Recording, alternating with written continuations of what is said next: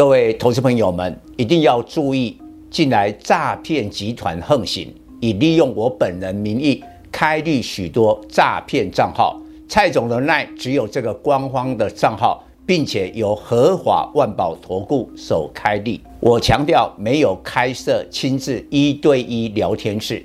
没有技术班教学，没有互委托下单，没有港股、美股及任何衍生性金融商品交易。近年来也没有出书准备。只要看到任何利用蔡总肖像开立的粉丝团，要求做出上述的行为，就是诈骗集团。粉丝们看到一定要帮我们检举，共同抵制。感谢大家。各位粉丝朋友，大家好，我是陈章，现在是礼拜二盘后的分析。昨天恐慌急跌两百七十三点，但是呢，散户的筹码融资余额大减了九十亿。那换句话说，昨天散户比外资卖得更凶，为什么？恐惧。恐惧美国经济的衰退，恐惧台北股市会进一步的崩跌。但是呢，股市有一个逻辑：狂热做头，恐慌落底。其实今年的股市什么时候才可以有真正的转机、真正的落底之后有大的行情？蔡总当然会帮所有的粉丝来追踪，但是一个很简单的，我就是看何时恐慌。那昨天是低度的恐慌，未来会不会有第二次、第三次？我不知道。但是呢，今天大幅反弹了。今天为什么可以涨到三百六十一点？这个涨幅是有点超过了预期，因为盘前大概是涨一百三十点。为什么？为什么今天可以涨幅超过两趴，在亚洲股市第一名？因为昨天台北股市恐慌，昨天的融资大减了九十亿。这才是真正的原因。那今天外资的买超金额就有一百八十亿了，所以明天外资再买，我想延续反弹，挑战一万六千点的关卡，应该没有太大的问题。但是极短线我还是提醒大家，今天量能不够，两千四百亿，严格来讲不多。然后呢，假如今天晚上美国休市之后，今天恢复交易，现在盘前美国的电子盘是大涨的哦，是大涨的哦，各大指数大概都有涨幅一趴哦。但今天即便美国股市大涨，明天礼拜三台北股市要再大涨吗？涨归涨，不会的，不见得大涨。为什么？我们提前反应了，所以我不排除明天台北股市都还可能留上影线。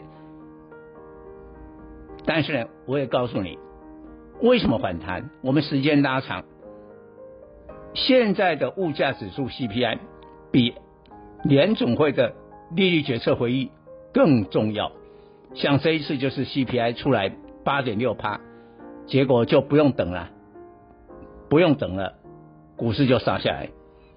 然后联总会最后真的升息三码了。那下一次六月的 CPI 在什么时候公布呢？它通常都是在每个月的十号，所以在七月十号、七月中旬左右会公布六月的物价指数，一翻两瞪眼了，不是大好就大坏嘛。只要 CPI 比八点六更高，再创新高，那完了，股市就再崩一次了。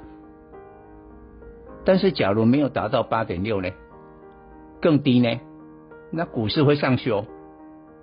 所以我会建议我们的粉丝做好资金控管，但七月中旬以前应该没有重大的利空，你可以短线的进出。当然明天呢就不适合说过度的追高了。那今天的盘面呢，我把它归纳强势的表现的股票两种类型。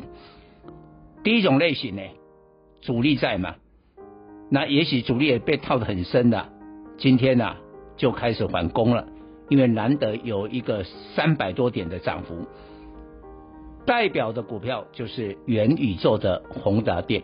你看宏达电将近百元，一路跌到了这个四十出头啊。但今天呢、啊，王雪红啊跟这个联想啊来合作，担任联想的一个外部董事，大家就就就马上有有有想象空间了嘛。因为宏达电的强项在不一啊那联想是全球 PC 的龙头之一，会合作哦，所以今天宏达电集团、位数啦，其实这些基本面都并不怎么突出的股票，今天都亮灯涨停。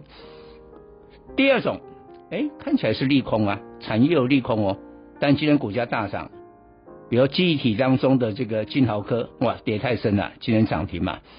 面板开始反弹了，但今天记忆体跟面板都有空方消息啊。还有中钢的这个盘价是下跌的，但有一些钢铁是涨的。那我们经济成长力下修啊，对金融业不利啊。但今天金融股啊，国泰金啊、富邦金大涨。这种股票哈，就说你现在看到的利空，它股价早已经在反映了。当然，我不能说利空出尽了，我没有叫你去投资这些股票。